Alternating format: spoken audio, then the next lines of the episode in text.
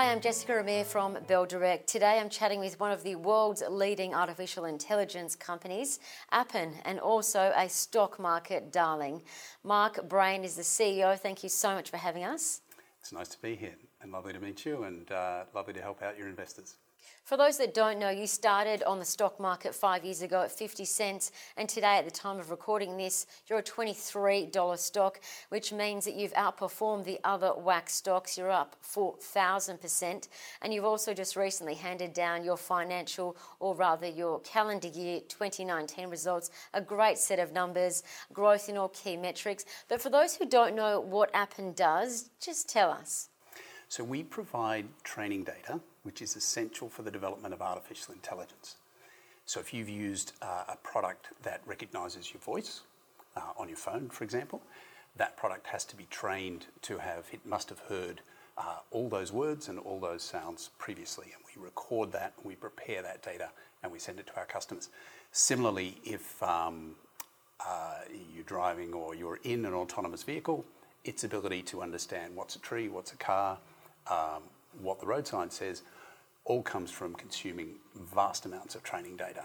Uh, so, from an investor perspective, if investors uh, are looking at AI or are researching AI, they should think that any um, artificial intelligence product relies on training data, and, and we are arguably the world's leading training data provider. So, just bring it to light for people who are tuning into this. Am I right in assuming that your business has been involved in some of the profound projects that have changed the way we live? Um, for example, Siri. Um, if so, how did you actually make it work? So, the way a product like a speech recognizer works is it has uh, some hardware, like a microphone, and it has uh, a program that receives and, and, and understands what's been asked of it. It doesn't do anything until it's trained with data. So it doesn't understand the words that I'm saying or the words that you're saying unless it's heard those words before. So what we do is we record people speaking you know, into their phones or into a microphone, and we record tens of thousands of hours of people speaking different accents, different languages. We've worked in over 180 different languages around the world. Uh, we've collected data in over 130 countries, and then we get those recordings and we transcribe them and it's that sound and that transcription, which is the words that sit underneath the, the sounds, that the, com- the computer can read the tra- transcription and it connects the dots. It says, ah, okay, well, that sound equals that word. And if I hear something like that, I'll know that it's that word. And so the more times it hears similar thing, different accents, different languages, different background noise, the better it gets. So the more data, well, it needs data to, to learn and to work in the first instance, and the more data, the better it gets. So is that your biggest growth driver? So it's it's both our biggest advantage and our biggest opportunity. We have a crowd of over a million people that we can um, ask to do work for us. Could be speaking into their phone, could be recognizing what's in a picture, could be deciding between this search result and that search result.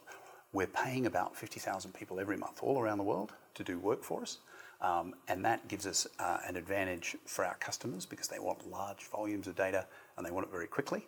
Um, but it also gives us a great opportunity because if people want those volumes of data, we're one of only a very few people that can provide that for them. So, what should investors uh, take away from what you're saying?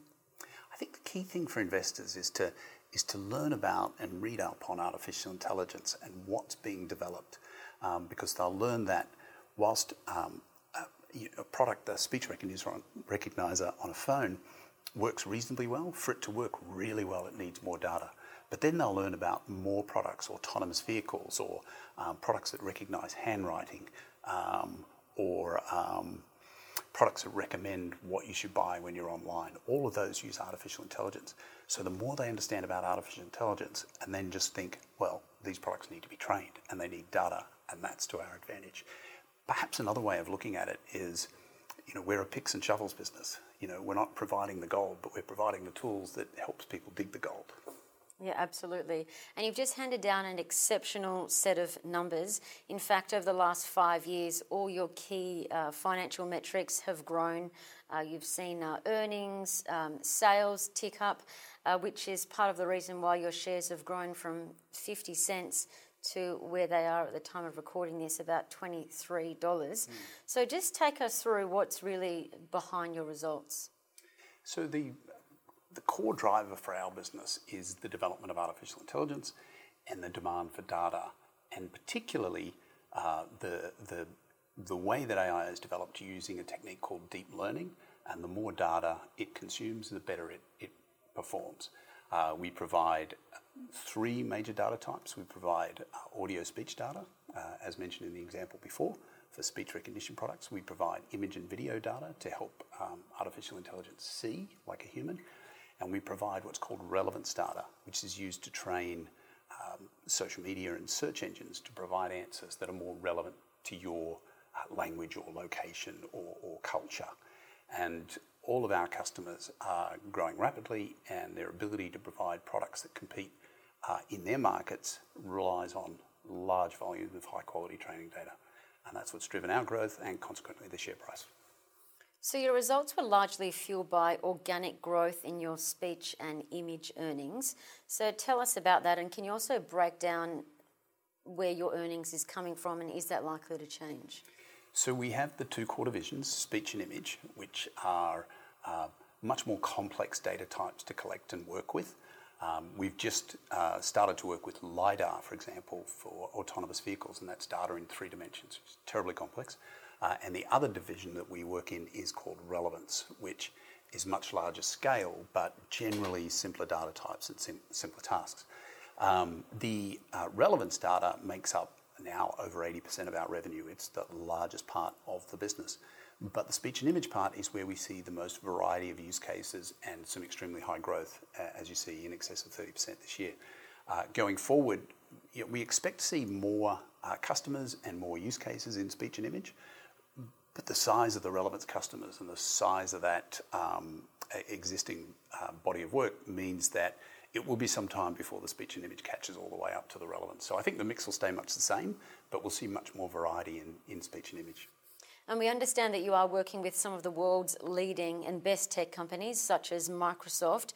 And you've also really set up and embedded that US government contract, which now means you can take on more government contracts. So tell us what that looks like and other key milestones that investors should be looking out for. So we're working with the US government and other governments around the world to help them build AI to deliver uh, better services. So, for example, one of the projects we won this year is around disaster relief. So, the ability for uh, people providing disaster relief to assess what the conditions are in a certain location using pictures from people's mobile phones and artificial intelligence to tell them, okay, we need to go there and we need to provide food there, but we need to provide shelter here or we need to provide access here. So it's really um, like all AI, it's about using um, the intelligence that you can derive from the data to make decisions more quickly, and in this case, to provide disaster relief more quickly as well. And now to growth in other parts of the world. So, China is a key growth area for Appen. So, how is this really going to evolve on the back of uh, Corona? Is this going to be a short term hit or what's, what's it, going to happen? It's hard to say. Um, China represents a great market for us. It's probably it is the second biggest AI market outside of the US. It could be the biggest in the near future. They're investing a lot into AI, and, and the government and many large companies are right behind the development of AI. Um, so we've entered China. Uh, we've entered there with, with an office that's growing, uh, with a sales team, project delivery team, and we have a, um, a facility uh, to the west of Shanghai where we do the data labeling. So we have people in that room doing the data labeling. Um, the coronavirus, of course, has impacted everybody's business. The, first and most important thing we did was make sure that everybody in the company was safe and well, uh, and we're checking in on them on a daily basis. And the good news is everybody uh, and their families is in great shape. Um, when we break down the impact of the coronavirus for our business, domestically in China, we don't think the impact will be hugely material on the business as a whole. Our business is young there and our targets are modest, so it's not going to impact uh, the business as a whole. If we look at our large US customers collectively, they do less than 10% of their business in China. So if there's a slowdown in Chinese revenue for them, uh, it shouldn't impact uh, their business as a whole and consequently our business with them. The one thing we're keeping our eye on is companies that we work with that rely on China for their supply chains. Uh, if they suffer shortfalls in supply of their hardware, that may impact their, or it will impact their revenue globally, and that may lead them to do some broad cost cutting, which may impact our business. So it's a bit of a long bow, but we have to think about all of those things. But um, at a high level, we think the impact uh, should be negligible, but that's based on what we know today, and it's rapidly evolving, so we have to stay close to it. Definitely, so many known unknowns. Exactly. And looking ahead to this financial year 2020, you've upgraded your earnings, which is fantastic. So full year earnings 125 to 130 million dollars, which is awesome.